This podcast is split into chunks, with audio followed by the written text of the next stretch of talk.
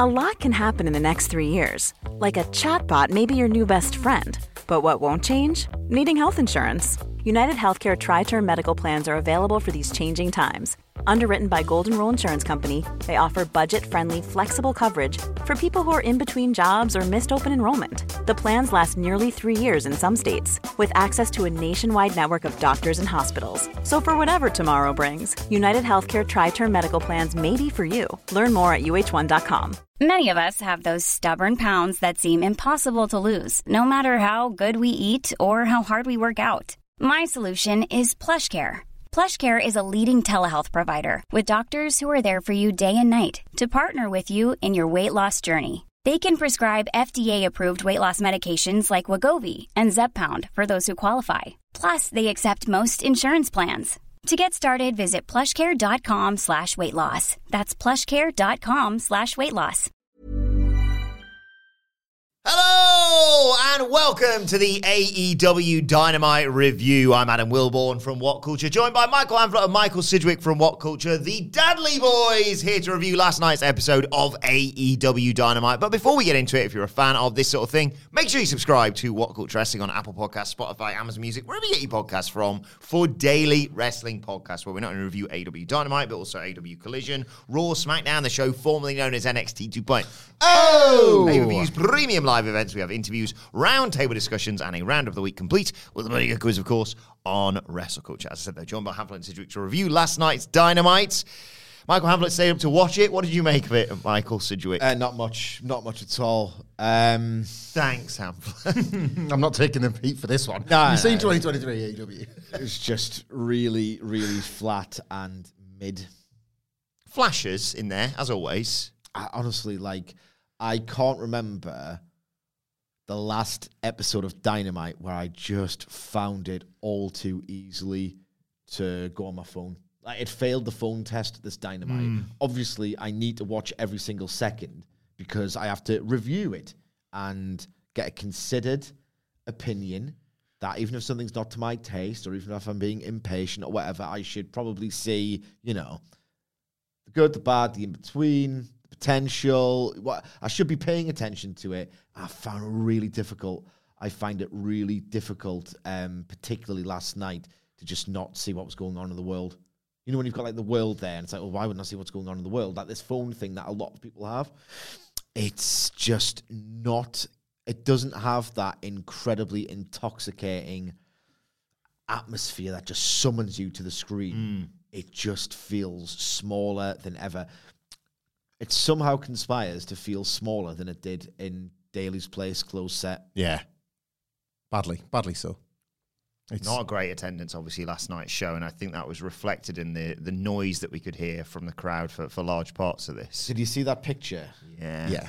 The you know, like I was probably one of the worst for this, right? AW launches and because there's like money and knowledgeable people and all of this sort of stuff, I was probably unfair towards them about right, show me like market leader standards, even if you're going to be the challenger brand. North American mainstream pro wrestling has a has a bar, hmm. like, quite- like, and creatively it did, obviously from really early on. We're at the point where you know they've just sold out Wembley Stadium, and they can use that to say as much as they want about the success of the brand and the four years of AEW's existence whilst that is true, I feel like I can also use that to say, be a wrestling company with loads of money and produce around the problems. This was a small attendance. Impact did a tremendous job of this. Aye, I went to the Impact Zone and it blew my mind. A box room of a venue, and never once did you think that when you were watching Impact every week. I've just watched in like doing research for a list the um, infamous dickhead behavior of Austin Aries when um, Christy Hemme Oh yeah, gets his name wrong. He says it's bad influence and it's not, and he just, you know, completely invades her personal space. And that's obviously what I should have been paying attention to. And that's obviously the more important thing. Yeah. But I was struck watching it of Jesus Christ, what big arena are Impact playing here? I don't think it was the Impact Zone. Hmm. Like, it wasn't that hmm. good smoke and mirrors. So they were touring whatever episode this was, and it just looked the scale of it looked unreal. And you know for a fact there's probably three thousand people in there. And they just tops the TV, absolute tops wherever they were touring. Yeah. only the UK did them did bigger crowds than that Yeah. when they're on TV. It's not just even visually. Like you know, I know WWE gets pelters for sweetening the sound, but AEW have done it. Mm. Like that has been like they've crossed that threshold at this point. So do more of it. Um, Don't do more of it. yeah, do more of it. I like oh, it's a TV viewing experience. Like, let's not be so precious about this Wait, wait, wait. No, Like, let, let's be precious. Let's be precious. I can't remember what it was. It might have been. I am going to be precious. What was it on NXT on this week that had this unbearable fake? Was it during Breaker Corbin? Probably, yeah. There was, it was like, what are you doing here? and I understand that it's a good and bad version of everything, isn't it? there is, but there's not Like- a good. There's no. It completely defeats the object for me. I'm a complete dickhead, earnest purist about this. Sort I would of use thing. Dominik Mysterio as the example of There's rows about this every single week, and even when they're sweetening, it encourages people in the building to go nuts for it. So you've they've created. We see this every week. People are like, oh, turn the volume up on the sweetening, and then somebody will video it and be like, no, they haven't. I'm in the building. It's loud as out. It's both. That's mm. what's happened. Yeah. They've driven those responses. So create something if you can, manufacture if you have to, to get fans. I'm not suggesting that you just fake a presentation. WWE do that, and I know that's not the it's not the way, right? But like I'm sat there watching a TV show where some stuff, some wrestlers deserve, deserve a little bit better. Some wrestlers aren't able to wrestle the fans into life, and that's the point. And I get that. Like I never dog the fans, rarely. You know, you never blame the fans. It's the product that they've they've paid to be there and respond to it and stuff. Maybe I'm not saying you go for like the SmackDown hairdryer, but in a number of key areas, the commentary bollock those commentators into stop talking nonsense to fill the silence. There were so many points on last night's Dynamite where there was no reaction in the crowd, so the commentators have to speak, and they're not even talking about the match. Now, whether or not it's because they don't think there's been enough going on in the match to give them stuff to talk about, but they're just going off on these non sequiturs and asides. They'll Tangent Jones. having one of their weeks that they do sometimes, like like loving the smell of their own farts. Can't imagine three people that would get together and be like that. But like these three were certainly doing it, and I just like that was annoying. There were several areas where I'm watching a cold product, and your impact example is better than my WWE one. Like wrestling has forever worked against that when it's presented on television. Forget what's happening in the building. We can lie on screen and make it seem like the hottest ticket in the world. You know, like fundamentally disagree. I think it would come across as so fake, and more than just that scenario in and of itself, it would continue a pattern of AEW kind of insulating itself from reality and criticism with this deflective talk and the press scrums, and you know we don't uh, we hear loads of criticism about the builds, but the shows were actually great. And oh yeah, what was it? What was the word? Was it granular? He, uh, he's, he, Uh, Tony, hardcore forum poster and hardest of hardcore wrestling fan Tony Khan doesn't like weekly granular analysis of the TV shows. Uh, This- come on, brother. I feel like That's fair. That's philosophically, um, yeah. I, well, to go back to a conversation we were having yesterday from a lived-in experience, move people and stop shooting the empty bits of the building, There's, there's like ways around know, it like that the- aren't so or like overbearing. think next year if you're going to have these crowds. I'll just learn how to book better again. Learn how to book. That's always the answer. Book better. Hot characters, hot stories. This is we're like basically trying to come up with ways to cover, hmm. like putting a plaster on a gaping wound. Whereas if you just don't cause the wound in the first place, it's not such an issue. But like book hot small venues. The Manhattan Center for Raw was a way to disguise that nobody was coming to the TV tapings anymore.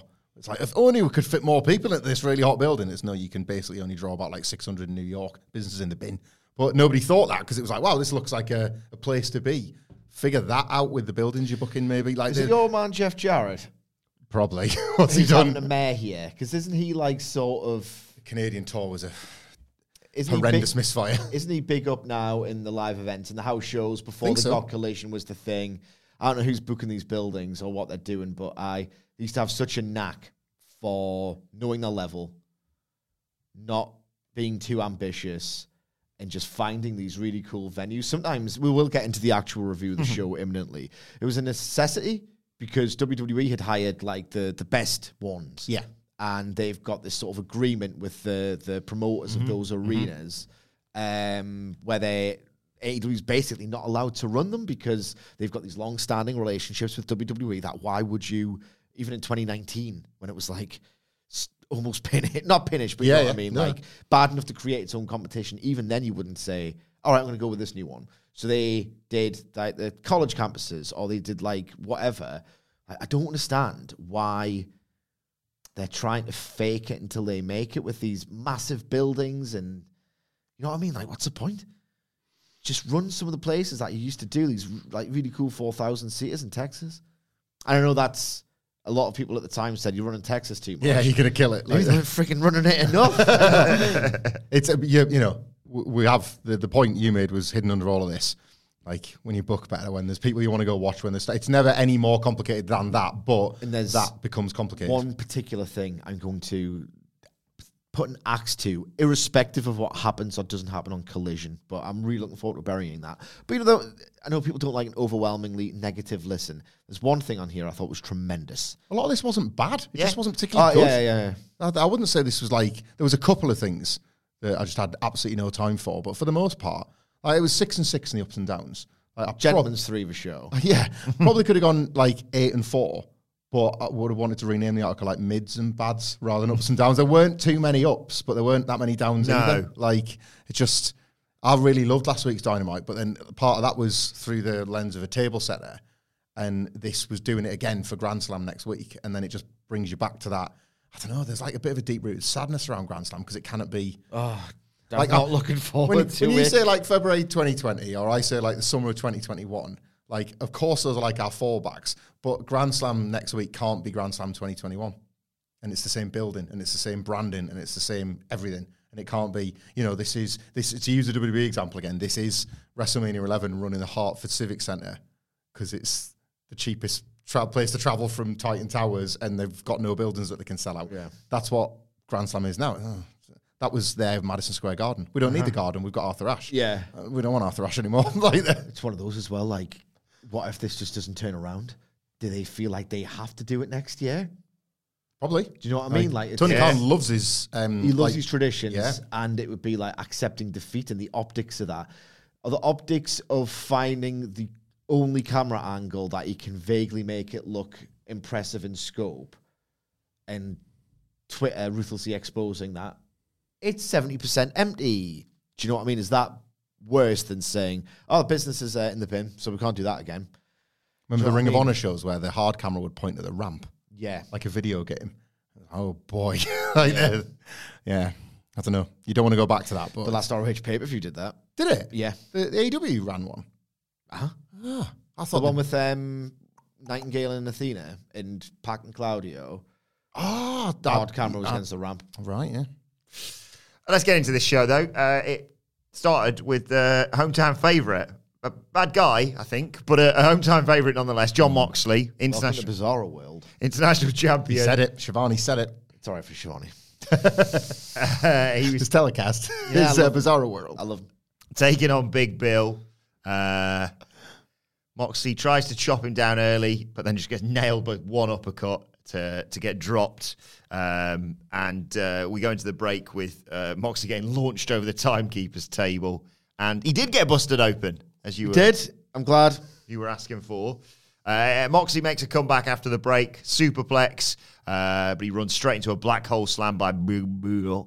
Uh, comes back with a cutter, goes up top. Um, Ricky Starks is there as well, crotches Moxley. That allows Bill to hit his big boot, but only gets a two count. Here comes Bryan Danielson to brawl with Ricky Starks, uh, but Danielson gets sent into the steps. Bill hits a huge choke slam, uh, goes for another one, but Moxley counters that with a triangle. Starks is trying to get in there to help him out, but Danielson holds him off, and Big Bill has to tap out. Uh, the only bit of patter was the the lipstick spot thing that he did. the blood. Yeah, with the blood. Um, Post match, Starks and Bill go after Mox and Danielson. Starks tries to use his tries to use his shoe to beat up Jon Moxley. Claudio saves them, hits, hits the ring and gets Bill up for a fireman's carry. And uh, we find out that uh, next week Moxley's going to uh, defend his championship against someone who hasn't got uh, a C in his surname, annoyingly. Rey Fenix at Grand Slam. Well, square that off on the preview next week, all going well, but I'm not inspired by that in particular as much as it makes sense. Um, I was disappointed by this. I thought it was underwhelming. Um, Wilbourn, you've been off, obviously, Yeah. on paternity leave. Have I brought you up to speed on my new thing, the Just Bleed match? No. In, Good this. I'll do star ratings still on uh, whatculture.com slash WWE whenever there's a big AEW or WWE um, event on a Sunday. I'm not coming in on a Sunday. Uh, I'm not coming in on a Sunday to do the Saturday one. Yeah. um, I'll still do star ratings, but like I've got a new thing: Ricky Starks versus Bryan Danielson at All Out. Oh my god. I haven't really had a chance to talk about that, yeah. My God, like it filled me with such bloodlust, and it turned me into such a jock savage who in a frenzy that I turned into the Just Bleed guy. Who's that again? the guy who was in a very early era UFC show who had UFC written on his head, Just Bleed written on his tits, So good, this. Just Bleed written on his tits, and he gets his arms out, and he's so like it's just he he's so he's twisted into orgasmic bliss by violence that he goes. and that in a Just Bleed match. This was uh, Jon Moxley versus Big Bill had Just Bleed potential. Yeah. And I know this because Jon Moxley's had several Just Bleed matches in AEW. He's had better matches than Just Bleed matches. They're a completely different genre. His best Just Bleed match, Double or Nothing 2020 against Mr. Brodie Lee. The goddamn finish of that match. Oh, yeah. When paradigm shifts Brodie Lee through the stage, and you can see them. So it's not like the cardboard or anything. You can just see like exposed wooden beams, and you think, oh, that looks like he's you know like really, really badly like hurt the Gnarly. gnarly. And then with an absolutely incredible bit of body language and acting, Brodie Lee just surfaces and he looks like he's the lights are on but no one's home, but hmm. like you still can't put them away. So well, what do you do? and then Moxley, the ferocity of his attack to just go after him, after him, after him. I was going, so I expected to go, "Ugh," watching Jon Moxley versus Big Bill, and unfortunately, I thought it was a really well told, comparatively over in this building match where he had the right strategy, he sold for the right amount of time, he checked every box of how to work a big man, but he didn't give me the feeling. I almost got it. It was slippery. Almost got it with that King Kong lariat, but I didn't go, uh. I went, uh. Like, come on. But I never got there. Didn't get off. Yeah, Sid wanted uh, Moxley just bleed, and you got Moxley just bleeding. Right, everything's a shrug. I've seen every Jon Moxley match. I'm sorry that sounds spoiled. I've seen every Jon Moxley match. And He's had a bear in million of them. mind, listeners, how much this man loves Jon Moxley. loves him. Will And love- had a bowl of cereal in front of him at that time. yeah, like What hottest. did you go for? Uh, it was Crunch Nut Cornflakes, Morrison's own brand Crunch Nut Cornflakes last night. Um, Got a big B and M. That's the B and M's bought the B, the old whatever it was pound stretch or whatever is next door to them in Team Valley now. So it's doubled the size of the B and M, and they've got a cereal bit now. they've got some pretty heavily discounted Kit Kat cereals in B and M. But the Jaws one I saw, the that Jaws yours, one, yeah. yeah, Jaws one's good.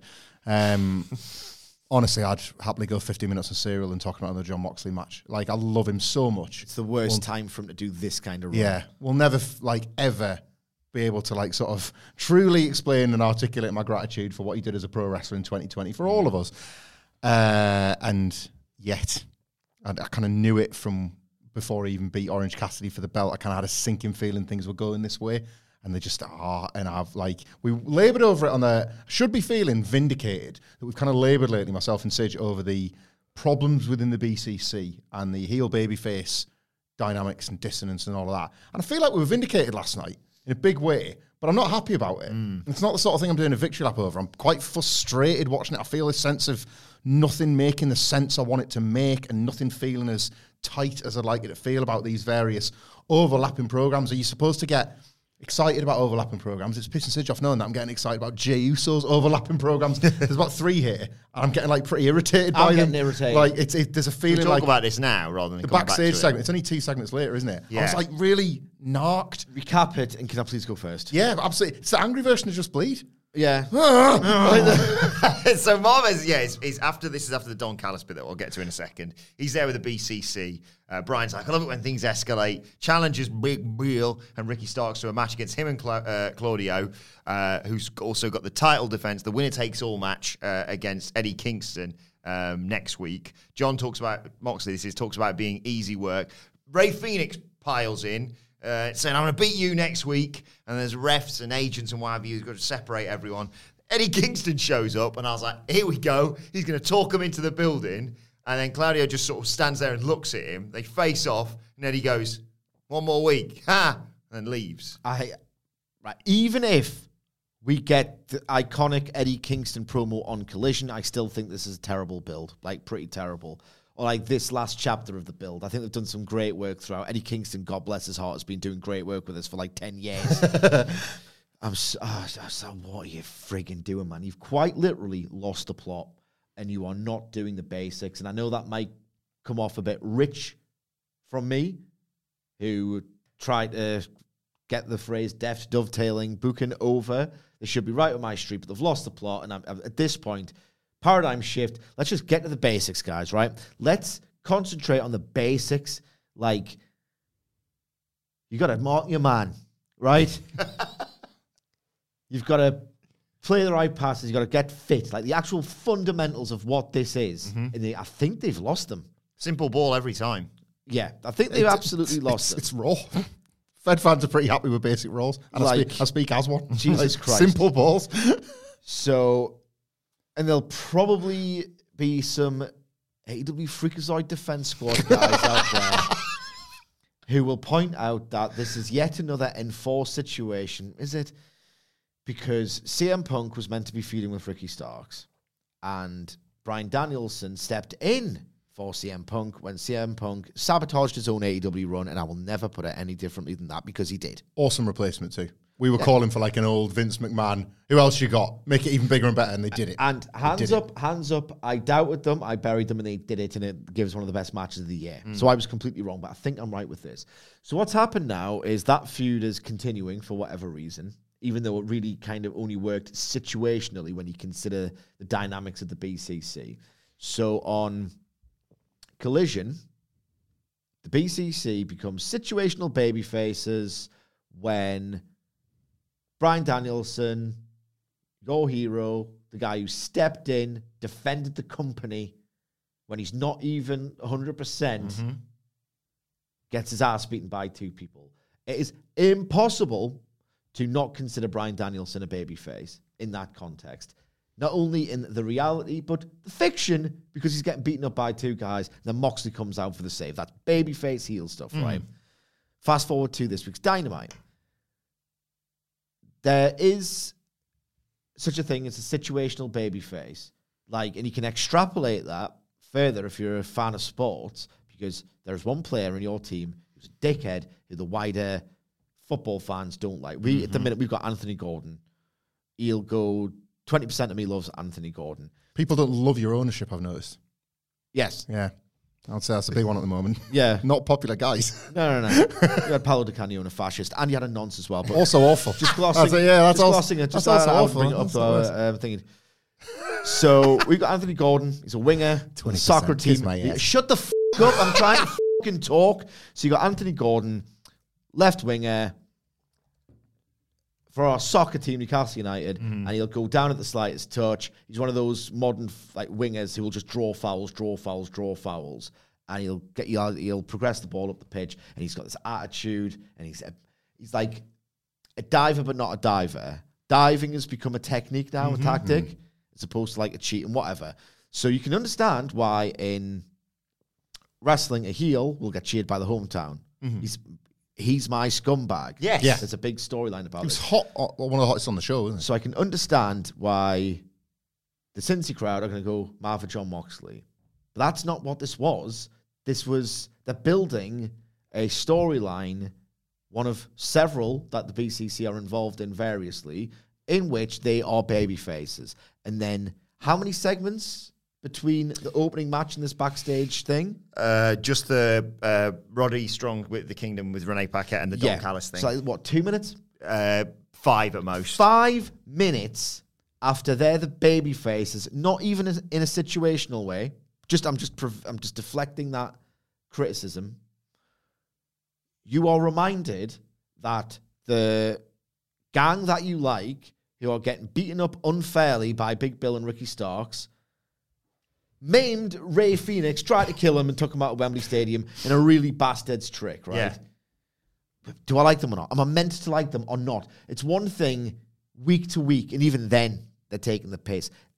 In the same show, within minutes of one another, you are asked to sympathize with them and get behind them as baby faces, and then five minutes later, you're reminded, oh, the horrible people who did that horrible thing and tried to end Rey Fenix's career. The man did a stretcher job. This is the first time you've seen him since he did a stretcher job. And five minutes before he makes his triumphant return from doing a stretcher job, there should be a sanctity around that. Hmm. You're asked to cheer for them five minutes before that. It's absolutely ridiculous. And what's worse here is that Claudio Castagnoli, right, even if you're telling the slow burn story about how, and I think maybe even Hamflett's manifesting this one into existence, where Claudio and Yuta are the bad eggs, and Danielson and Mox are like the, the nicer blokes, the better. I think they're just too beloved at this point. Yeah, well. that's it. It's hard to, hard to boo them. Mox, it's, it's always been hard to boo. I never Yeah. wanted to jeer Jon Moxley. Ironically, I do now because he's overexposed. So this all happens, and you've got this completely wonky dynamic, and the booking is absolutely convoluted and just generally bad, bad, bad, and confusing. At this point, Claudio Castagnoli's backstage, and Eddie's there, and they do this thing. Like, Claudio Castagnoli saved the day five minutes mm-hmm. ago, and then five minutes after he saves the day and saves the baby faces from getting their asses kicked. These things are meant to matter. Picks up the giant. Yeah, even though you see them every mm. single week. Eddie Kingston is your ostensible folk hero, right? Doesn't mm-hmm. really feel that way anymore because they've done so much damage to him. He's your ostensible folk hero who is seven days away from his final boss. And his final boss is a heel, right? His final boss is a heel. His final boss bailed on Kingston's biggest match of his life 10 years ago. He has treated him with pretty much disdain throughout his entire adventures in the Converse, saying, You're not an athlete, you're not a real champion, you're lazy, blah, blah, blah. He's this sanctimonious dickhead, and you're meant to go for Eddie Kingston ahead of him. You baby faced him five minutes before this terrible go home angle that's overwhelmed by a million different things. Like, folk hero seven days away from his final boss fight in AEW, and his final boss does a babyface thing five minutes beforehand. I was absolutely like, uh, I, I, I hate it. I only hate it because I've got so many standards for this company. And as I was saying, sorry, I will let you talk in a minute. I just needed to get this one off. Even if Eddie Kingston reminds you again why Claudio's an arsehole on Saturday, like, it's still imperfect. Mm. It's still imperfect. You're still relying on this gifted orator to do the job of the booking when the hmm. booking's kind of flying in the face of what the dynamics should be. I hate it so much, and I'm at this point. It's are they going to give him the we hear from Eddie Kingston Collision? We bloody better. Hmm. Because if they don't, this is pathetic. Like he's the best promo babyface in Yep. the company as Yep. well. On top of that, it's not as if he can't sell the fight. He's one who should be able to do it. If they don't, and I still won't forgive them if they do, but if they don't have Eddie Kingston talking this up on Collision, I, I, I, that for me is so symbolic of what's happening to this promotion because they used to score screamers, and now they can't even do open goal tap-ins. Yeah. Well, how long? I was just all I was going to say was how long have we been sitting here saying for the AEW World Title, you know, give it give it Kingston for a week, have him win it at Arthur Ashe, right, and then the next week it's a different time. Obviously, MJF gets it either back off him or wins it off him. He's had his moment, but he's not going to be a long term champion like a Moxley or who, whoever it might be. Imagine if, let's just pick a name, when Chris Jericho was arsehole champion, the week before Arthur Ashe, Eddie Kingston crowning glory, Chris Jericho saved a family from a house fire or something. It doesn't work. You you have to have Yeah. these. I know it's AW is from the beginning shades of grey, but sometimes it has to be more binary than that. I they need to start keeping it simple, stupid, in my opinion. the Fenix element of it, it's such a shame as well because it's not one of these things that you're always gifted the opportunity to do in wrestling. I love when Like, so you stretch it out, right? A, a big angle happens, a big attack happens, but then enough time passes or a character alignment shifts that when that character comes back to get the revenge, like the heel is now a babyface. So the character searching for revenge that left as a babyface becomes a heel. That flipping of the alignments is really cool. Steve Austin injures Brian Pillman when Austin's a heel and Pillman's cheering for Bret Hart's return. He comes back in April. Steve Austin's the biggest babyface in wrestling. So Pillman becomes a heel. And then you're like, oh, yeah, but he did put him out of wrestling for six months. But now I love him more now. So boo, it's Yeah. great. Tony Khan's done it in three weeks at the worst possible time, at Cedric's point, because of this Kingston, Yeah. like the mess he's put, like he's put Fenix into here with Kingston. Do that Fenix thing in like six weeks. You've got Jon Moxley re-established as a fighting international champion. We're all going, uh, you know what? Fine. He's just defending the belt every week. You can't can't knock him. And then Fenix just tacked him with a chair. What are you done that for? Oh yeah. Oh, Yeah. mm. Like I didn't think about that. Yeah, you do owe him one. And but like Fenix is the heel now, you know, and it, like that's how you play that match. And helpfully, it's different to Jon Moxley versus the Luchadors because you've got a heel one versus doing the same template match that I'm not excited about for Grand Slam next week because I've seen so many versions of it of late. Yeah. it's not like what they're selling me was worth the sacrifice. on top of the uh, Kingston Claudio thing, it, uh, again, I want to reiterate a Saturday thing will be a Hail Mary and not this really good, cool plan that is really deep in my investment ahead of this. It would be a Hail Mary. Better late than never, I guess. You've stretched Rey Fenix, who's a former two time AEW champion with the trios and the tag team. He's like forever over. He's just so exciting. He's part of the company's DNA. Mm-hmm. He's like a total fan favorite. You've stretched him. You've attacked him. What was it? With a screwdriver or a crowbar or something? Mm. Either way, you've hospitalized this man, and he comes back and makes his grand return in a backstage segment where he shouts at someone and is held back. Like, get him to come out and kick someone's ass. Hmm. Actually, no, he was back in collision. Didn't really do anything. He should, be, he, should, he should be he should be out for blood. Yeah. Ah. These are the basics. You can do as many, you know, bicycle kicks or like diagonal balls from one half into the next.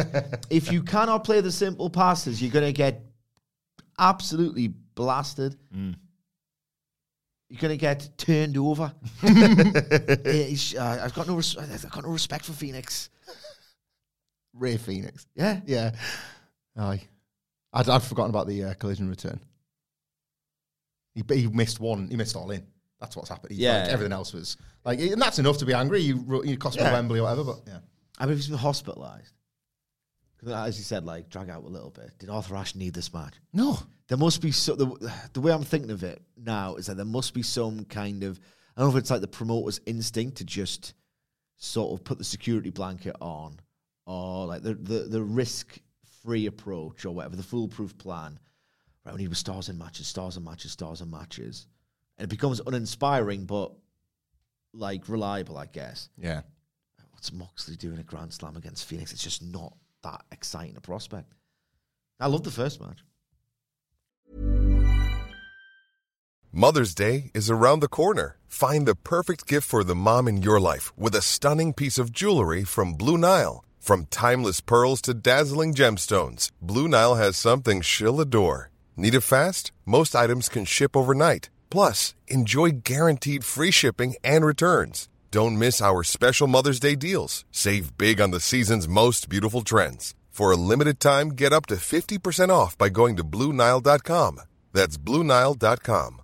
A lot can happen in three years, like a chatbot may be your new best friend. But what won't change? Needing health insurance. United Healthcare Tri Term Medical Plans, underwritten by Golden Rule Insurance Company, offer flexible, budget friendly coverage that lasts nearly three years in some states. Learn more at uh1.com. Hey Dave, Yeah, Randy. since we founded Bombas, we've always said our socks, underwear, and t shirts are super soft. Any new ideas? Maybe sublimely soft. Or disgustingly cozy? Wait, what? I got it. Bombas. Absurdly comfortable essentials for yourself And for those facing homelessness. because one purchased equals one donated. Wow, did we just write an ad? Yes. Bombas. Big comfort for everyone. Go to bombas.com slash ACAST and use code ACAST for 20% off your first purchase. Right. Before that, um, Renee Paquette was backstage with Grumpy Roderick Strong and the You're not allowed to take the piss. He's too funny now. Yeah, he's, he's gr- too, I'll tell you what, I'll, I'll take that, especially because he's too patter. the the I laughed out loud whilst trying to just watch the show because my son was asleep on my chest. I went, you know, you got baby on your chest and any like big breaths, they go like, "What's going on?" I went "Huh," like that when he did the. Uh, oh bloody hell! I've lost. Spoiler alert! Oh, I've lost to Samoa Joe. Oh well. Anyway, let's go to the back. There's Adam Cole. Oh my fucking neck!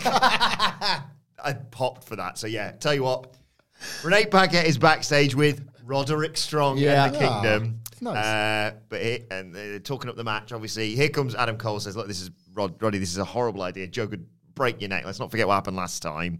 Um, and uh, and he's like, "Oh, suddenly you care, do you, Adam? Uh, I thought you only cared about Max. Uh, well, guess what? I'm going to beat Joe, and then I'm going to beat MJF because I'm a wrestling legend.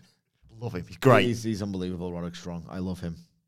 I'm going to bring this up now because otherwise we're positive about the segment and it was really funny. Um, last week, me and Sidge suggested that because Khan loves his spreadsheet so much, he should like maybe devise a macro that bans him from recycling something like with a minimum of like what a six month window because he loves his little tropes that he goes to. And I think Loves his little trope. the specific example that Sid used is like, you know what? Hands up. They've completely been that one off. Was interview interruptions, and it's like they're back. They're back with a vengeance. Like, so what's he binned off? It's like, uh, like as Gauntlet's gone into the, the other tab now or something. Yes. Or what's what? Oh, battle royals. Battle Right, Royals. Promise no more battle royals for the rest of 2023. Well, I'm having interruptions back then. Yeah. Like, Praised him for that last week. So I was all right, doing this again. We're doing this one again. quite a few. Uh, then it was time for Don Callis to reveal his next masterpiece. Tony's in there with uh, with Don and, and Konosuke Takeshita. Uh, Don's talking about the fact that they defeated Kenny Omega twice. He runs down all these Japanese legends that Takeshita is therefore better than. Uh, Leaving Inoki till the last was inspired. Didn't get the heat though, did it? The- the- No. Again, the quiet building. Very and little the, diff. Yeah, like says when you beat Omega once, you're the ace. When you beat Omega twice in seven days, they call you the Alpha. I mean, the Tron's got the Alpha written on it, and the streamers and what have you. Um, which also, uh, there was a split second. I thought, did you know those streams were going to happen? Because he just sort of kept going, Yeah. and they went off like a bit, a bit late. Uh, but yeah, he says everyone should call Takeshita the Alpha now going forward, not a fake Alpha like Chris Jericho was. Um, when uh, when you're the Alpha, Don says you take everything that can be taken, then you take some more. They've uh, broken Kenny Omega's body. Now they're going to break his heart, and they reveal the next masterpiece. The next victim is Kota Ibushi. Um, and it's not just Kota Ibushi, it's Takeshita and Callis about to murder Kota Ibushi with a sword. Uh, they say they're going to destroy him, spill his blood in the ring, whilst Omega's at home, helpless, like a pathetic cock that he is. And Callis drives a screwdriver into uh, Kota's face in the painting, uh, gives Takeshita flowers, who hoys him in the face of Tony Schiavone. A lot of tremendous ideas here. A lot of tremendous ideas, and I'm going to labor on that word because that's ultimately what this was. I cannot get excited about a Kota Ibushi match in 2023. I can't. I don't want to be, you know, the worst people on wrestling Twitter, but give me a story. Like there is a story here, but I would think that a hot product with a still inc- incredible condition, called Kota Ibushi. All right, I can infer everything. I can absolutely mm-hmm. infer that he's amazing because I'm watching him and he's amazing, and these fans are going absolutely banana for him. Great. I don't need to go on Google. I don't need his Wikipedia page read out. I am not a moron. I'm fine with this. Mm-hmm. It doesn't work as well when the heat isn't there and the work isn't there. This unbelievably easy and effective bit of storytelling that WWE, AEW should never have been criticized for, really. But you kind you kind of have to do a bit of heavy lifting now. I don't know what this involves to get Kota Ibu- Ibushi over in the AEW context. Yeah, you got a massive reaction of blood and guts, but when people saw that and remembered it, you didn't really get one at Wembley. And I know I was there. I sat there, and he just wasn't on the level of um, Omega and Hangman. So the idea that Kota Ibushi is a beloved icon, he's got this like really nice relationship with Omega, but let's face it, he's a wrestler. Most all of the appeal is the fact that he's incredible at wrestling, and that's not the case anymore. Um, so it's always going to feel flat, even if the ambition's great, the detail work here is great. Um, in a bit of foreshadowing from Moxley, they said back in I think it was what April or May, we're going to break Kenny Omega's heart, and that was there for a reason, and it's gone from the Omega thing, uh, the uh, the Callis turn, now to the Ibushi. That's been a big storyline theme. So they've picked that back up. They've never left it. I like so much about this. I love the painting stuff, like the screwdriver. Um, there's so much to like about this, but you just, it's like that. It's you know it's not going to be that great, so it's it's hard to invest. Yeah, what The pa- they, sorry, one more thing. The parallels between the Japanese names and the Gotch and Hackenschmidt hmm. is Yeah. really nice. Yeah. Really, really nice. I think what they think is the dream match, and this isn't just like applied to Takeshi Ibushi. There's been a lot of these This, this, year. this is Wrestle Dream, surely. This. Yeah, but like, is it's no longer the dream match. There's not many left at, right now, and this was basically the equivalent. Like Kasich is right. There is loads of story of a fashion, but there's nothing directly applied to this right right now. This was kind of a very, very, very fancy and elaborate graphic drop. Yeah. but the graphic drop days are kind of over because you feel like you've seen enough of the dream match stuff and you'd rather see some matches that have been built towards with the feeling that it's going to deliver on the promise and w- like we had chats plural chats with people at Wembley in and around all in weekend who were either asking us what is the deal with the Bushi and then after the show I don't get I've seen him twice and I don't get what the buzz is Yeah. because in AEW law all you've had is this Yeah. Kota and look illness and injury are what they are but that's And all. time. And time. You know, the whole thing, like for years, he kind of like defied age and maybe everything has caught up with him at once. And that's sad. And who knows, maybe like this will be the one where he proves everybody wrong and there's Kota Ibushi. But like we have already said that twice and it's not occurred. So now you have to like, you got to kind of fight from underneath with Kota Ibushi. I'd book Takeshita to kill him. Like a Brodie Lee Cody Rhodes squash. I would book it. I wouldn't do a big squash because they want this to go long. It's just AEW. Like, but Ibushi is so good at generating emotion. Like, people love this man like a lot.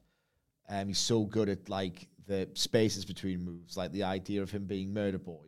I hate that expression, but when he goes to that place, the only person that's allowed to go to that place is Actually, looks like he's going to a place as well. Yes, I know, I know. He looks like he's going to like nowhere. There's no one there except some weird psycho underneath the skin. Um, I think there's a good version of this physically broken down Ibushi, but they need desperately to show us that it's possible. really impressive, bold visual imagery from Don Callis. Like he is welcoming people to think that this is going to be gruesome, whatever happens. They've, you know, they've not knowingly oversold this. They want to deliver something big in the way Yeah. that Callis described how this is going to play out. Then we got the Blackpool Combat Club stuff. But better news after that. Hook's backstage. It's all right, that, that makes it longer for Claudio to turn, change his mind about things. After that, Renee's backstage with Hook, uh, asking him how this title run feels different. Here comes Orange Cassidy. He's been walking around and he saw Hook looking all mad. Why is he looking mad? He's got a title. I used to have a title, says Orange. Hook says, You're a great champion. OC says, Thanks, man. You are too. Nice to force a fist bump between the two of them. Hook leaves. Renee's like, Are you all right? He's just like, I'm just so tired. I like this. Best segment on the show. This is the best segment of the show. Best segment on the show. Like putting them two together, you're like, oh, Yeah. they're very similar. I like this a great deal. Um, Orange Cassidy's pity party. yeah. It's really funny. He's just a funny bloke. He's very, very clever with it. Like the idea of like Orange Cassidy, the guy who would just be late to the party, is now the one who doesn't want to leave. How does he keep finding these great punchlines? He's amazing. He's a genius. He's the Undertaker if people actually liked him. Yeah. He's becoming like a locker room leader figure. He'll go up to Hook and actually, like, his advice and his endorsement is welcome because people respect him without being forced to Yeah. by a megalomaniac boss. Like, he's, like, I want Orange Cassidy to do more of this. This feels like, like they were hiding a real money character shift for Orange Cassidy in this segment. I want to see Orange Cassidy and Hook team up. That'll be yes, that's what I was thinking. that'll be fun. But I think there's something bigger at play here. They can't Is there any kind of pun you can think of? uh, something to do with orange because it hasn't it, but we'll get there. But like, uh, I'm sure you will. Yeah, um, Orange Cassidy can bleed. I know Hook can bleed, and then you can have orange juice. I don't know, but like they're going to be a tag team, and then but it's not going to be the story. Like Orange Cassidy, I think is going to kind of like mope around like that. He got every emotion out of a live crowd that were giving nobody anything. Like there was a gasp, there was a pop, there was the sound effect that you would get on Saved by the Bell when a character ran into trouble. Uh, oh, they- I used to have a championship, and it was real. Like studios would can that if they could. He's got the lot, but they can't put him against MJF right now. So it's like, how do you move him up without just having him run into a brick wall? And I think this character is the answer. I love this. He's not. He's in a better position than Moxley, and he lost. Yeah.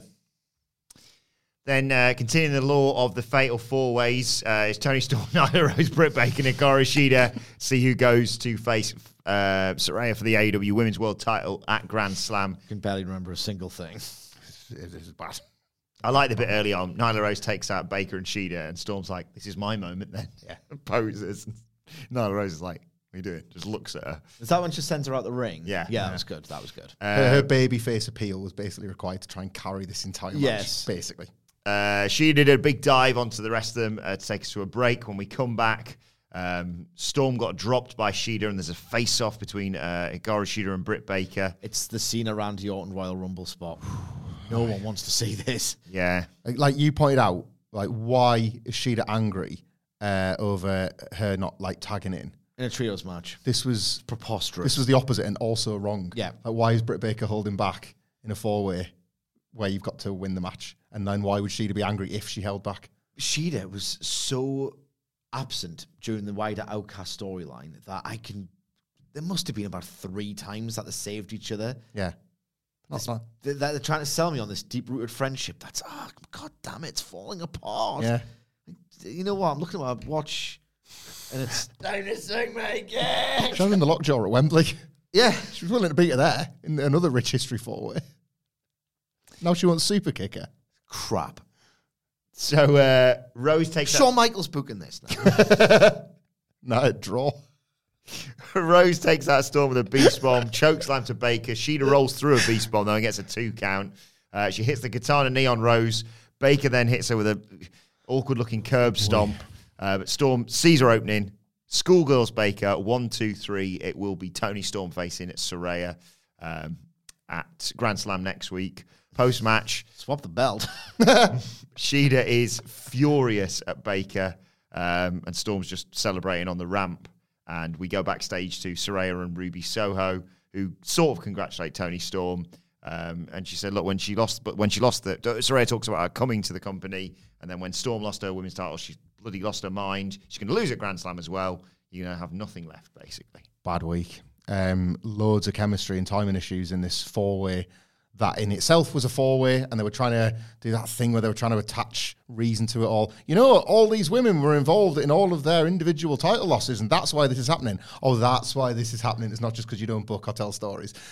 Aye, the work wasn't great. Toni Storm's character was kind of dragged something out of this because people are so into it. There's your, you know, your next big baby face of the division. Great, book this match next week. Uh, I'm with Sidge, flip the title, but they're obviously not going to do that. Saraya was She came out just to clarify because I've been out this loop. Yeah. Toni Storm is she still part of the Outcasts? well. This is it. She came She's out not God, all the way out yet. yeah. God save the Queen. She's got rid of the green on her gear. People love her. She's been doing solo interviews. She sprayed Ruby Soho in the face with the green Yeah. spray paint. And I And remember yes. the bit with the mum with Saraya's. Ninety nine percent out. yeah, Right. Um, I Saraya didn't feel like, and I don't totally blame her for this because they didn't seem all that clear on that. Her promo felt like it was going off the rails a bit about how much she was or not with Toni Storm, so that wasn't particularly mm. great.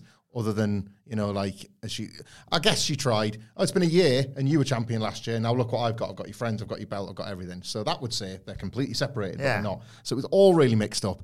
Even the attack, like Shida's attack on Baker, when it was even focused on by the camera, because they couldn't make their mind up, looked rubbish. Like she looked like she couldn't remember if she was supposed to do the beatdown tonight or save it till next week. It was a mess. This. Well, before we move on, there's a game we have to play. Do I, do- uh, have we forgotten? Do I do or no? Who's we? I don't think we ever pressed the button Yeah, for this okay, one. fair enough. Well, what's, before we get to the name of the game, what's the aim of the game, Sid? God damn, just joshing with it. the aim of the game, uh, the na- We did make a button for this, didn't we? But it was really long. And, uh, the aim of the game, hour, minute, second. When do you hear the first women's entrance theme note for the only match? Because it's only ever one. Well, Uh, yeah, to be fair, it's was, out of day. It only worked when they did it in the penultimate quarter hour. well, to be fair, there was nothing the, else. the run, the, the it was sorry, go on. there was no nothing else on this show that they could have cut and put another women's match in place. No, the running gag was, well, it's going to be one hour f- 39 to 42. yeah. No, that's no. One hour, it's always be one hour 24 20, yeah. to 25 to get out of there by 22 so you can do the main event. And it was like, ah, it was one hour 23, 24. Oh man, I did one hour 23, 52. it doesn't work anymore because they're trying to be crafty. Yeah. trying to be like a burglar with friggin' bricks on his fucking feet. so the idea is, oh well, if we put it in like you know, It's like an NXT character, finished no notes. yeah, it's Brick Feet the burglar. Johnny Brickfeet. so it doesn't work anymore that they're trying to be crafty. But the aim of the game was to try and narrow down whether it's one hour twenty four or twenty freaking five. yeah, yeah. So that's the aim of the game. I'm still gonna play it because we want to bury these idiots, these apathetic, sexists. Realistically, that's what it is. Is it the suits though? Standards and practices. The name of the game. The name of the game is well. This is ladies' night, and I'm thinking, oh, night. Did Metallica ever have like a suits era? Was it like other than like when they went, when they took Napster to court? Like did they ever bro, like we didn't want to do Saint Anger, bro. standards and Saint Anger practices? they did um, some stuff with an orchestra, S and M, Strings and Metallica. or symphony and Metallica, Right. whichever. Brilliant. Um, so that's that's that's the most formal. Yeah. Um, no, I don't Yeah, I could never imagine them having that pivot point. black you know, jeans, black t-shirts. Yeah. That's the boys. I love the I love the Cliff Burton era of Metallica. It's legit goated. What um what were our timings that we picked for this uh storied four way? The rich legacy of this four-way Yeah. I match. think Sid smashed it this week. I think. Yeah, I think we were about an hour off. Yeah. Two seconds. In between my draft shopping list and the ladies' night time, I've drafted a tweet. Do you think that's funny? I'm just saving it for a rainy I day. think it's funny. Like that. saving it for a rainy day. Okay, so in ascending order, we had uh, Adam Wilbourn, one hour, 16 minutes, eight seconds. Nowhere near. Michael Hamflett, top of the hour. He's absolutely lost the plot. one hour, two minutes flat. I wish it was instead of what we got. And your winner, no hours, 34 seconds, 18 seconds, 34 minutes. swerve, swerve. 34 minutes, 18 Seconds a minute now. I bro. changed the clocks. yeah, uh, shout out to Me, the winner. Shout out to Adam Blair at Adam Wilton Four and uh, Jose Palomares at the Ho Eleven who usually take care of the um Data. two months since we've done this. But uh, yeah, it was 30 minutes and 37 seconds. That puts Sidge on eight correct guesses for the year. Hamflett on six, me on four. More of this again next week. Well, Love that. Two months since we've done this, zero change. yeah. but you could take a six month break, pick it right back up. Um, ooh, I'm excited to know your thoughts on this because it's one of the first things you mentioned when I got into work. It's time for the sex gods. I've done a lot of talking. I'm going to let you do the majority of the talking with this one. All right. Are your, I'll try your- not to go 11 minutes like they did. both of you, yeah, your words were ringing in my ears when I was watching this because I was like, I know, I know I'm kind of out of the loop with all this, but I really feel like I should be feeling more. Yeah, I really feel like this sucks. Yeah. And I was like, because they had the video package and they had, and I was like, I'm, I, I was, I was like you. If I wasn't watching it on my phone already, I'd be looking at something else on my Yeah, phone. yeah. So anyway, I might have to start watching the show on my phone. It rinses my battery, and I've got FITE, the app, on my TV. So why would I? I might I have to. So yeah, Jericho and Guevara come out. Um, they talk about being together since day one of AEW. There's a video package, which I thought initially, I said this to you, I thought, ah, see what they've done here. He's going to throw to a video package, which kind of subtly implies Guevara wouldn't have done anything without me. But it wasn't. It was just nice moments. Just between- clips. Yeah, between the two of them. And Guevara It's weird. There were some clips of them like falling out. Yeah. A full and frank like video package of their entire great. rivalry that they then spoke about anyway. yeah. I'd love that. And like, uh, well, here's how you and your missus got together. And then he also includes some arguments. That like writing like uh, you know a ten year anniversary card. yeah. They go, you ever let me f- friggin' forget that time on our first wedding anniversary. We went to London and we got pumped 4 0 off Southampton. And I spent about a good hour and a half of the Saturday night on anniversary weekend refreshing BBC News just to make sure that Alan Pardew had been sacked. And I was uh, she's never let me forget that. why, why would I write that in the card though? Well, then again, why would I bring it up? Cedric's just recited his entire vow renewal for like the 20 year anniversary. Remember that? Anyway, I love you. Married again. Here's your new ring. See you later. Put the phone away when we went to the Chinese restaurant. It was just when we were waiting to go for the Chinese. We're in a John Smith's pub. If it was going to happen, it felt like that would been that would have been the time. I Uh, understand. it was disaster. So Guevara um, confessed he still didn't know the words to, to Judas. Uh, Je- Jericho, Jericho. Don't know the key either. You want to talk, pal. I've heard you sing live now, allegedly. Well, talk live. he talks on his way to the ring. The words to Judas. Uh, Jericho talks about uh, calling TK when he first saw Sammy Guevara wrestle in the NWA, um, and he wanted to teach him everything that he could. I want Sammy Guevara and I want Tyrus. I'm going to give you one of them, Chris. See, see, uh, I want him for my heater. see uh, Chris Masters' uh, tweet, by the way. No. Oh, That's an, an all caps delight. Agreed. You know when like someone can just deploy all caps to finish someone? Oh, it was great. Uh, I, I saw it as like a, you know, and it's not just oh here's the tweet. Someone's like written the tweet out and put a photo with it. Whoever did that deserves deserves all the flowers because they've they've picked the perfect. I'll show you in a minute. Uh, so he said he's seen Jericho go from a boy to a man, and now he got married, and he's going to have a baby. Right, word to the wise: don't say he's going to be having a baby. Okay, I think Tay's going to be doing most of the work on that one.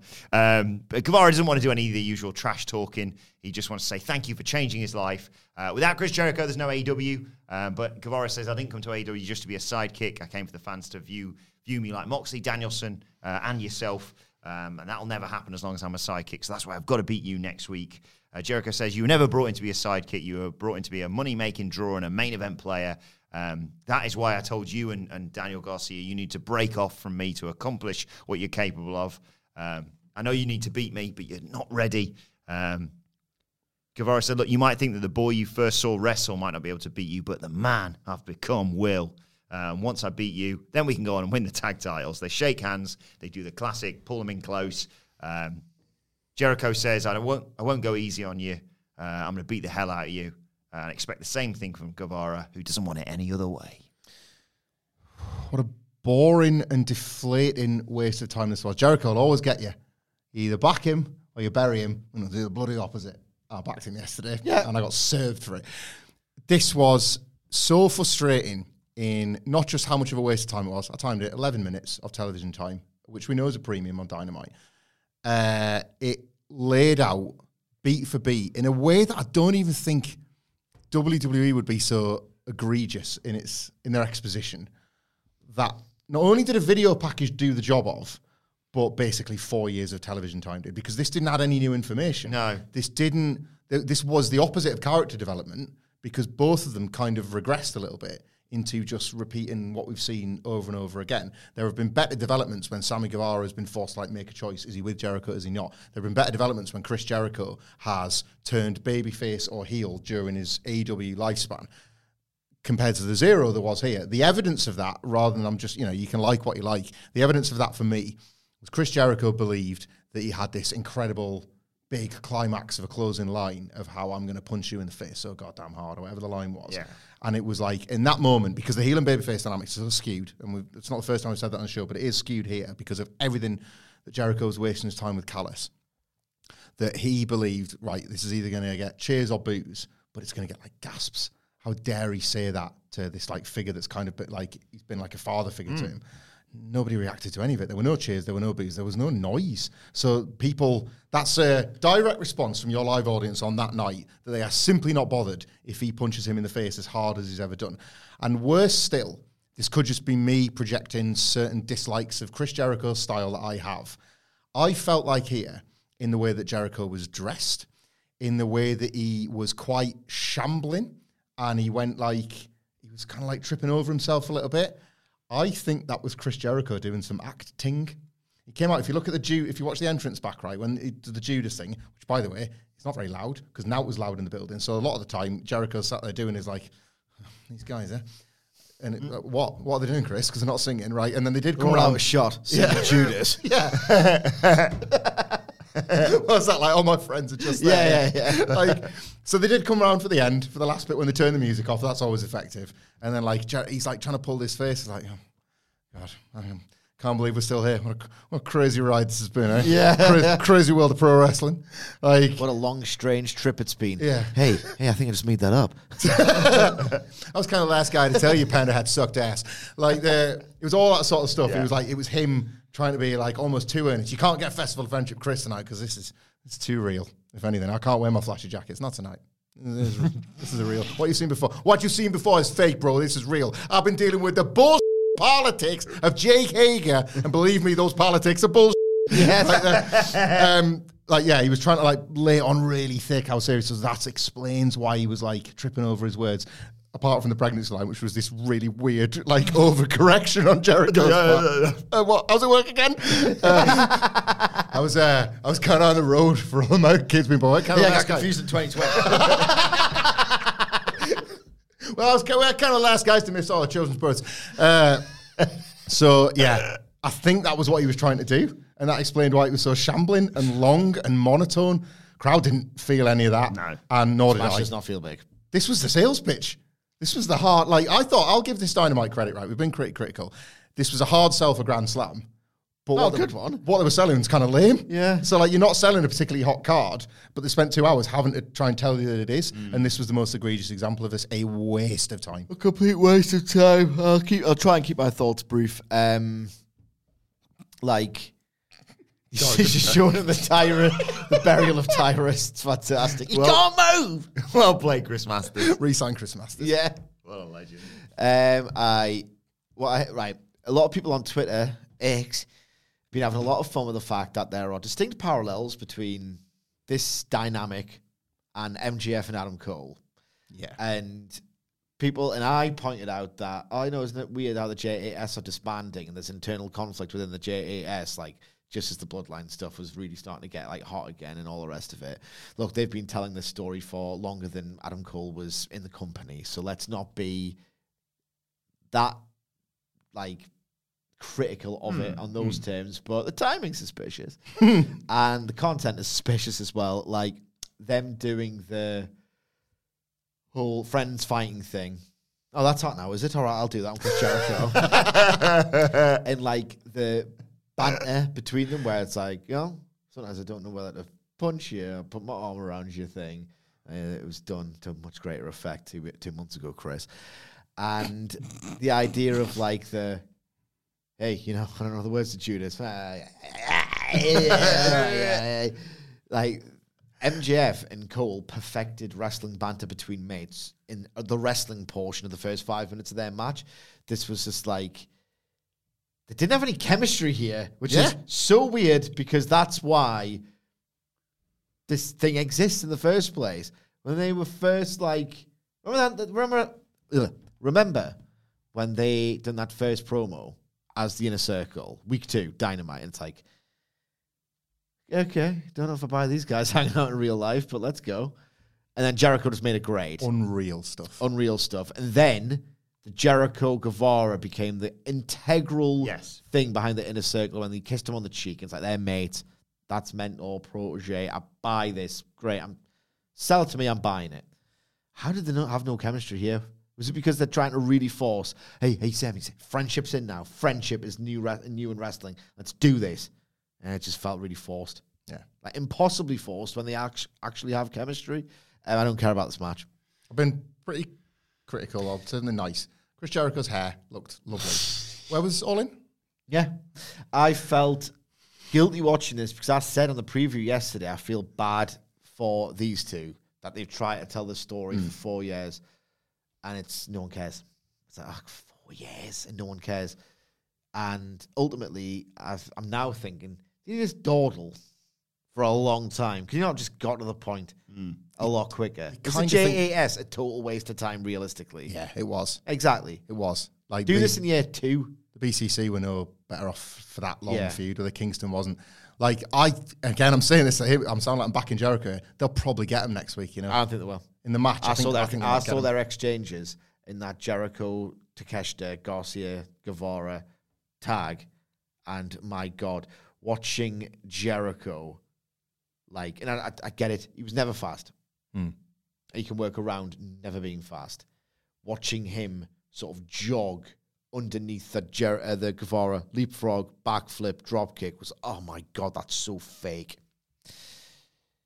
That, that he'll have to bust his lip Yeah. to get any heat out of this for me because I don't think that I- I've got no hope, no faith in this match. don't think it helped that it was immediately followed by MJF. Uh, well, a clip of MJF at least. He was being told he can't travel due to neck injuries. Uh, he's going to have to have a week off, and he's absolutely buzzing about this. Um, but he uh, he talks about the fact that he already anticipates there's going to be two talents that he thinks are going to make it through to the finals. Roddy the Simp Strong, that's faking a neck injury, uh, and if Strong makes it through, he's going to rip his head off and stick it straight up his ass. Um, he says uh, Strong's a wet blanket and a third wheel. Shake it off, bitch. Um, and as for Joe, he's not afraid of him. Um, pray to God, Joe, you don't win because uh, if you rest, if you wrestle me, I'm going to choke you out. Promise that he promises it on his life. Uh, get it through your thick, fat skull. uh, and he's done some simple math from Joe, and then he did the, the Steiner math promo. I have to say, when he s- when he started doing the Steiner Math promo, my immediate gut response was, "Didn't this get memed to death earlier this year?" Wasn't there a few examples? Yeah. Someone did it, yeah. My gut instinct was, "I'm sure I've seen this done." Somebody said that's going to spell disaster for you at sacrifice. Yeah, They used that line of it or something like that, didn't they? Like towards Joe or something like that. Like to, they kept that bit of it I just- completely intact. For whatever reason, I remember someone, and then maybe one or two people referencing it earlier this year. And I thought, oh, damn, Jeff's doing that. And then within seconds, I was like lulled to that screen. This is when I put the phone down. Like, is he going to do it one take immaculately? He's doing it. He's doing it. He's doing it. How? The verbal dexterity was so accomplished here. Like, it wasn't one of his funniest promos. I don't think it'll be one of his most effective promos in selling tickets for this match. He obviously did that stuff last week. But in terms of the technical art of cutting a promo, pure technique, there was no emotion really in this. It wasn't it's not gonna be iconic. In terms of pure technique of how to talk, this was incredible. Yeah. Like a yeah, like a truly fantastic line read. Yeah. A very believable actor's line read from a industry that doesn't have many great real actors. Yeah, Um I yeah, I know what you mean. This is not you don't put this in the elite MJF promos, but some people will. Some people think because he's done a thing Oh, that- the te- the from the past. Yeah, like I, it was so great to watch him do that more than it was listen to the material and where he tweaked it to To make. be it fair, he already did sense. it. He's already done his big sell go home promo. Maybe they could have swapped the weeks around or something. it kind of I found myself forgiving what I typically wouldn't, which was that it's kind of dumb to do this and say, well, I think these two guys will probably make the final. The tournament hadn't even started when he was cutting this promo. True. But like I've just sort of forgave that. But like that's pretty lousy. That I mean, to be fair, when I saw the brackets, I knew exactly what the final was going to be. yeah, but everybody meant to not think that. Yeah, yeah. Pe- like people rip the piss out of Tony Khan's tournaments, didn't they? Like an MJF. That'd just be did. so good. I'm gonna, I'm gonna, I'm gonna- Tawny Khan. you know, when people like people don't know how to take the piss out of him. But you know, like there's actual deranged people who can't sanction the idea. AW, Tiny Con, Tawny Khan. yeah. I'm gonna tell People just think you're speaking more in Geordie there. no one can. Listeners, please don't popularize that because it might get over. A billionaire takes enough abuse. Page versus Cage 3 was next, uh, with Prince Nana being the best version of himself. Yeah. I said to him this morning, where, I mean, it's probably going to be my first night out anyway, but why isn't it already the WhatCulture Christmas party? Because we're breaking that dance out. That Got the Garcia, Garcia dance. that Garcia, dance. Nana. Who else? With any luck, Swerve Steam might be on the like the Duke in rafts. Imagine that. Blasting it through a Duke and getting Yeah. to do it in a pub. You got Judas on Pe- locals will love that. You got Judas to throw it away.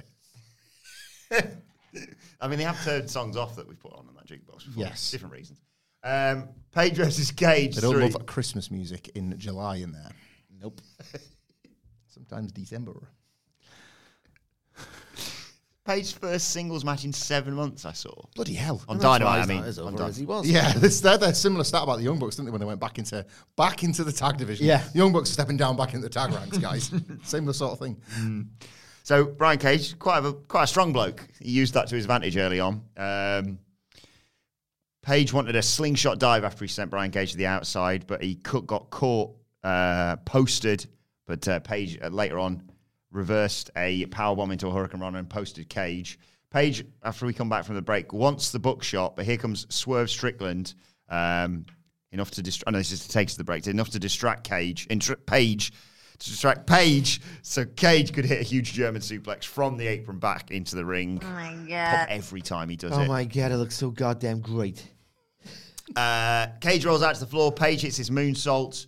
Um, he finally, he's been trying this for a while, finally managed to hit a top rope crossbody, but uh, Cage kicked out, hit a release German, wanted an outside in suplex, but Page swept his legs, went for a Buckshot, but Cage countered into a sort of F5 attempt, which Page countered into a small package. Great spot building off the last match. Yeah. Really clever. Page snaps back up, drops Cage with a dead eye. One, two, three. Uh, grabs a microphone and says, "Last week, Swerve, you wanted my spot, uh, but you sent Brian Cage down to fight me instead.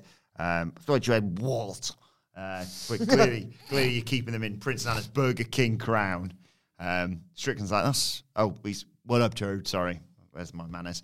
Uh, they sound like fighting words, but uh, you're dumber than the Cincinnati education system if you think tonight's fight night. Um, I picked where I picked when and where we're going to have a fight. It's going to be WrestleDream in my hometown, uh, but the Mogul Embassy are going to tune you up before them. Brian Cage sneak attacks him. Prince Nana does the dance. But here come the Young Bucks, super kick Brian Cage. Prince Nana keeps doing the dance for quite a long time until he turns around and goes, What's going on? Gets super kicked by the uh, Young Bucks, and they stand tall with Hangman Page. This got there, uh, and it really did border on great, but for like such a short amount of time. Yeah. You're talking like a minute and a half where it did feel great, but it was very treacly. Four and a quarter star in tomorrow's Observer. Yeah, very treacly on the road to that. Truthfully, like I couldn't quite work out. Like this was that just bleed thing. I'm almost like rooting for the rest. Come on, get get good. Yeah. Get- you've got so much like spring in your step. Where is it? And it just I thought um, Hangman Page had done his tit, you know, like Cody's tit. Yes, Yeah. yeah. Like, like it was the, the face stuff, wasn't it, for Cage? The Terminator face. Was that what it was, mm. was that did it? Because I suddenly went, "What's gone on there?" Because it's uh, like like a dark scar, a dark mark. On I it. thought, all right, he's got a bruised tit. That's why he hasn't been wrestling that much. But it, there was a bit of feeling like, oh, these must be working hurt because there was a lack of pace and zip to it that they've. Because there's massive guys that have got that, and that's one of the many things that's so appealing about these two as a pairing. And it just only really revealed itself in like the last minute. Mm. Like the reversal sequence was fantastic. Yeah, it was great. Brian Cage's ability to avoid and like having the knowledge to avoid the buckshot that gets you to the finish. That di- that was a thread throughout the whole match. Lovely bit of chess from Hanger. Yeah, and so I like could really appreciate that. It didn't. This didn't have the like sizzle of the. I know it's like week two of the story, and last week was like kind of this out of nowhere. Finally, he's putting the stars together. Fantastic. So it was never going to feel as hot as last week, but it it wasn't like. I don't know this like really popping development to carry the story on. It was just an, it was a necessary thing, and I think felt that would have felt more in place in like week three and week four. I still wanted a bit more bite mm. than I got this week, and you know like it's going to be the Young Bucks and Hangman probably against the Mogul Embassy, and there's another there's like tag spin-offs you can do, and I don't know they might fold some elite law into this with Page in the Bucks, so that you know like I didn't expect the Bucks to be folded into this. That's pretty cool, but I don't the match wasn't didn't quite live up to expectations till the very very end. Just getting my phone out for noted WWE Raw superfan Michael Hamflett, who has watched and enjoyed six months worth of Judgment Day tag team main events, wants some more bite. Difference between stars some- and mid carders. Wants some like, more bite. I've bite. Just written it down. Just What about wrestling? I'll No, bite. I'll bite all right when you tap the Fed. It's, uh, uh, I'll bite like a bully XL. It's um, Just to- you got to feel. get the receipt. You got to feel passion for the people in front of you. In all seriousness, we've had very very dry debates me and Sidge over this. I like more wrestlers on the WWE roster, more presented to me. It's not. I appreciate that AEW on its best day can tell a much better story than WWE, a long term one as well. Thank you. But there are way more, way more wrestlers, like on a on an average Raw that I actually care about seeing. There are way more that I would want to go to a show to see come out and say their things and wrestle their matches, even when the matches get dull. and the match, say when it got dull here, I'm simply the Judgment Era a good example. I'm simply more interested in what Dominik Mysterio is up to than Hangman Page and Brian Cage. I am, and that's through how they've been featured and how they've been used, and like, and that, then there's more than one example for that as well. It won't take long though. Like Page feels like he's on the way back through this program with Swerve. We'll see. I like six one nine him flubbing it and then going well. Oh yeah, I forgot about Didn't that. know I knew how to do that. Sort of. Uh, that was great. Yeah, the chess stuff from Page later on was great. Um, but I took a while to get there. And you think if you transplant move for move this match into a hotter product in front of an intimate, throbbing crowd, is it just much better? Possibly. Maybe. Uh, well, we're just doing the Prince Nana dance. Now we get to do the Daniel Garcia dance. Should we should put this podcast on video? Really? Um, Could you remember the four times we went viral? Because I can't. It went viral four times last month. I can't. I think there was, there was the clip. I, I saw the clip of him getting eliminated from a battle royal and just walking, dancing up the ramp. And an uh, American football team scored. A, I'd seen that yeah. one. Yeah, the guy doing that. He's just he's he's always viral for me. He's always viral for me.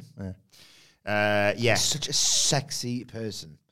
He's a great example. He's so sexy, To the- Daniel Garcia. to the point Sis just made to bury me. The, there's loads more people on WWE that I'm interested in Daniel Garcia right now because they've phased back how much I'm supposed to care about him. Like they it was interesting that Jericho brought him up. We didn't talk about that. Like Jericho mentioned him and Gar- uh, Guevara in the same breath. Like you two need to Got Jay Hager, have you? Yeah. need to get your act together. It's like, oh yeah, that's what you told us, and then before you just part. Jake Hager. The, the subtext of him saying that is you can you can make something of yourselves. that useless lump, I'm stuck with him. that useless tosser Hager knows his role. Yeah. Bailed me out of that thing that time that he talked about on camera once. Yeah. Like, that's why he's my Brutus Beefcake. Basically, I got really drunk, made a spectacle of myself, almost got chinned, or worse. And Hager, if you can do nothing right, Jake, you can bail Chris Jericho out of trouble in 2009.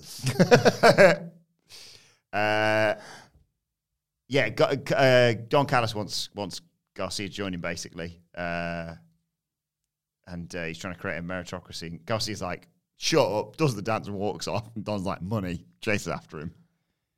Utopian meritocracy feels like the exact phrasing with which we apply to a rankings era AEW. yes, Just, just putting that out there.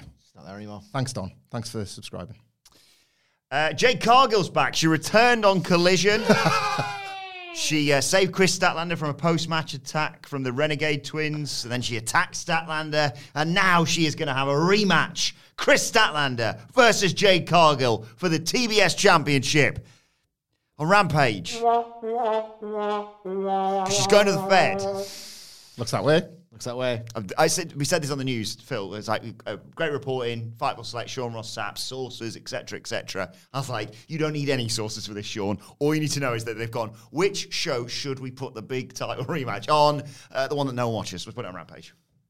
It- it- like, it's basically. I knew on- something was amiss, but I didn't know exactly what was happening. Um, I, Jade Cargill, WWE, what a great move. What a great, Yeah. absolute suits everyone.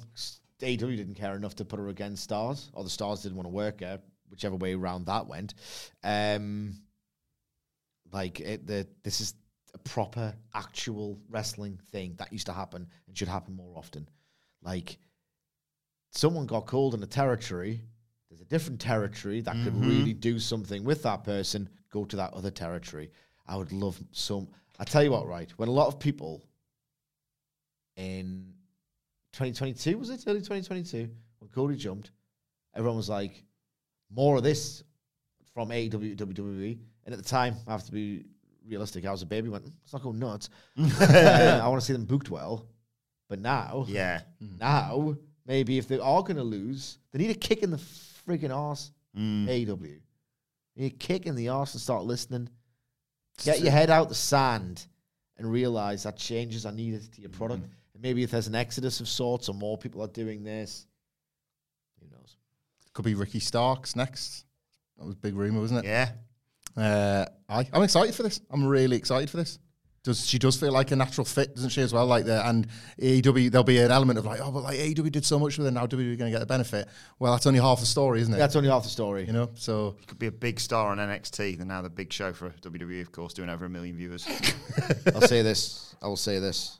I don't really like his tribal chief. I'm scared of the tribal chief. I like his modern performances. I don't like really his booking. I understand that it's the biggest thing in wrestling and has been in years. I personally do not like it.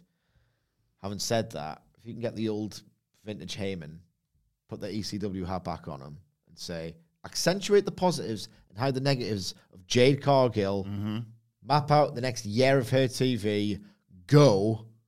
That's, if I was in charge, that's exactly what I would do. Other than Heyman's history for that. Sir, can I suggest she taps out 80 people 80 weeks in a row in 10 second contests? Yes. But, yes. And yeah. I, I, With a filter. Yeah. I, I apologize to Simon Miller. I accidentally attributed the booking to you because you told me about it this morning. What, what, did he, he suggest? What a for- goated pitch from Miller this is. She is revealed as the trade compensation that Cody arranged, like, to go to SmackDown. Like, what, what, like a star debut. SmackDown's potentially going to move network soon. Endorsement. Huge endorsement from Cody Rhodes, where there is backstory between the two of them. There's history already there. There's a, a dream match that we can maybe get back to if you assign somebody else that Cody's got a history with and a present with, in fact, actually. Uh, aye. I, I, that's a like that's one of what you'll see now if this gets confirmed. One of loads of pictures to Jade Cargill because there are tons of cool ways to bring her in. Uh, Darby Allin, Nick Wayne versus uh, Matt Menard. Yeah. Darby Nick Wayne won because uh, obviously they did. I liked the stereo coffin drop moonsault. And you know, Daddy Magic got some chance in there. Love the guys, but this was a pointless match just so Christian Cage and Luchasaurus could come out, go on commentary, badmouth them, and then post match, Cage could get on the mic and say, "Well, impressive win." Um, so talk about Nick Wayne's mom's Instagram account saying she's, he's disappointed she doesn't post any more bikini pictures. Uh, he's pissed off about their win, uh, Sting and Darby Allin's win at All In, um, but it's not as embarrassing as the Bengals losing to the Browns. Um, and um, he challenges them to a tag match next week against himself and Luchasaurus. Aye, this was a waste of time. AEW are not paying stuff off, and it's annoying. Christian and uh, Swerve lost a coffin match at Wembley. Luchasaurus slash Christian retain the TNT title against Darby Allin. Those are two separate payoffs to this story, and yet on we go. This is happening a lot, and it's part of the reason why so many of the stories don't feel as heated as they used to because, like, that's what we say about the table setting episodes. It was because there was consequences at the pay per views. It was like, well, it has to be new stuff because you paid for the old stuff and it's finished. We're going to start new mm. things. There, this has been like such a problem this year. That lack of feeling like things can just end definitively, and like, or This will end at WrestleDream, but it could have and should have ended beforehand. you're just going over the same. Seattle in it, so At least like with the Moxley stuff, we're critical over Jon Moxley, uh, like, but him and Orange Cassidy, like Orange Cassidy especially, has had to go off in a new direction as a result of something that happened to him. Like you're not feeling that with these characters. I think Darby should do should beat both TNT champions in Seattle Yeah, for Grand Slam. wins the belt. Wins a belt, loses it. I don't know Wardlow next month. Some somewhere or there. Yeah, Uh, main event time Samoa Joe, Roderick Strong, the Grand Slam World Title Eliminator Final. See who faces MJF next week at Grand Slam, of course. Uh, Samoa Joe continually in the early stages getting the better of Roddy Strong. Strong having to bail to the outside with his mates from the Kingdom. Um, he tried to do a chop battle, did poor Roderick. Um, but uh, Joe just headbutted him and battered him, taking him to the break. Uh, when we come back, Strong manages to ground Joe with a series of strikes and hit a missile drop kick. Goes for the pin, one count.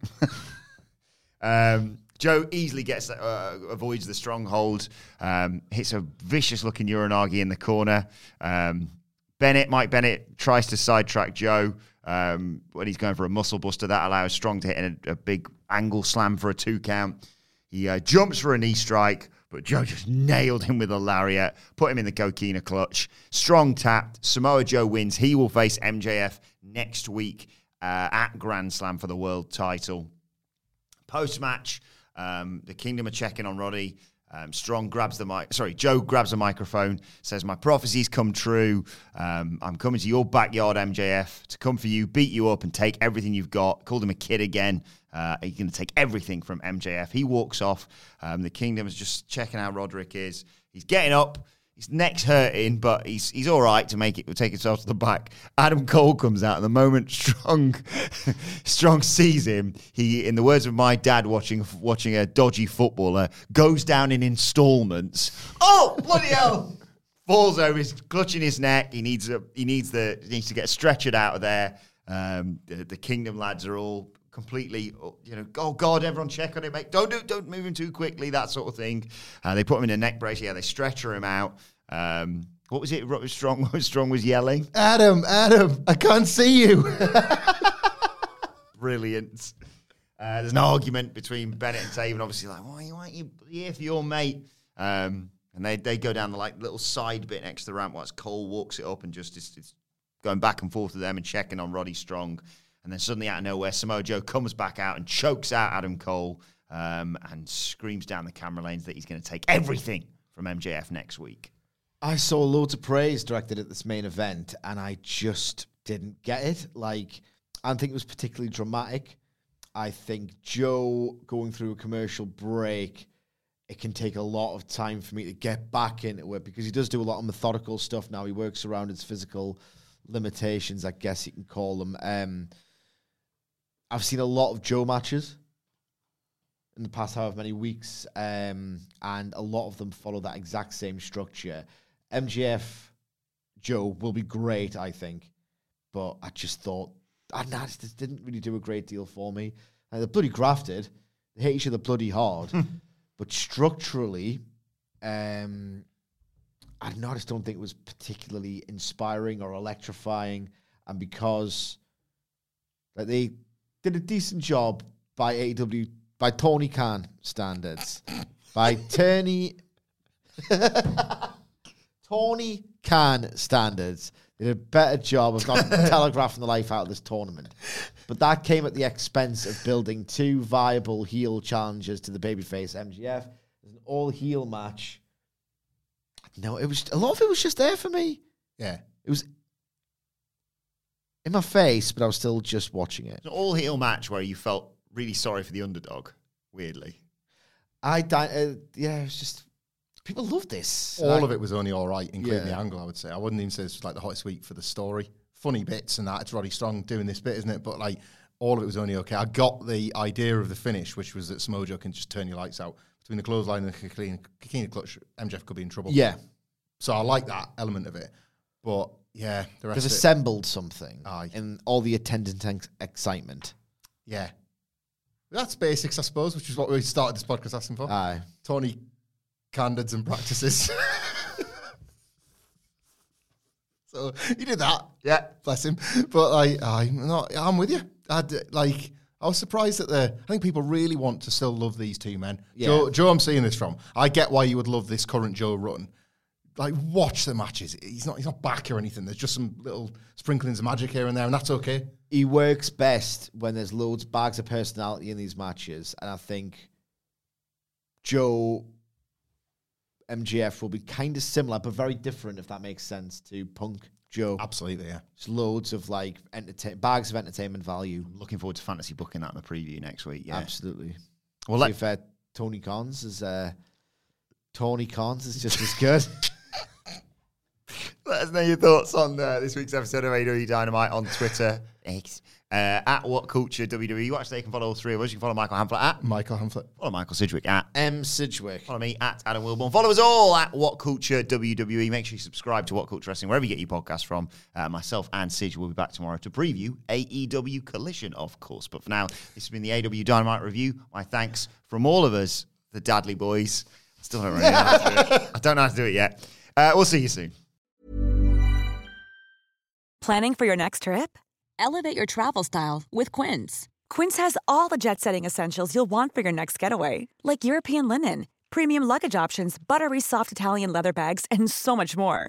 And is all priced at 50 to 80% less than similar brands. Plus, Quince only works with factories that use safe and ethical manufacturing practices. Pack your bags with high-quality essentials you'll be wearing for vacations to come with Quince. Go to quince.com slash pack for free shipping and 365-day returns. Mom deserves the best, and there's no better place to shop for Mother's Day than Whole Foods Market. They're your destination for unbeatable savings, from premium gifts to show-stopping flowers and irresistible desserts. Start by saving 33% with Prime on all body care and candles. Then get a 15-stem bunch of tulips for just $9.99 each with Prime. Round out Mom's menu with festive rosé, irresistible berry chantilly cake, and more special treats. Come celebrate Mother's Day at Whole Foods Market. When you make decisions for your company, you look for the no-brainers. And if you have a lot of mailing to do, stamps.com is the ultimate no-brainer. It streamlines your processes to make your business more efficient, which makes you less busy. Mail checks, invoices, legal documents, and everything you need to keep your business running with stamps.com. Seamlessly connect with every major marketplace and shopping cart. Schedule package pickups and see your cheapest and fastest shipping options from different carriers. With rates up to 89% off USPS and UPS rates. And with the Stamps.com mobile app, you can take care of mailing and shipping wherever you are. Make the same no-brainer decision as over 1 million other businesses with Stamps.com. Sign up with Code PROGRAM for a four-week trial, plus free postage and a free digital scale. No long-term commitments or contracts. That's Stamps.com. Code PROGRAM.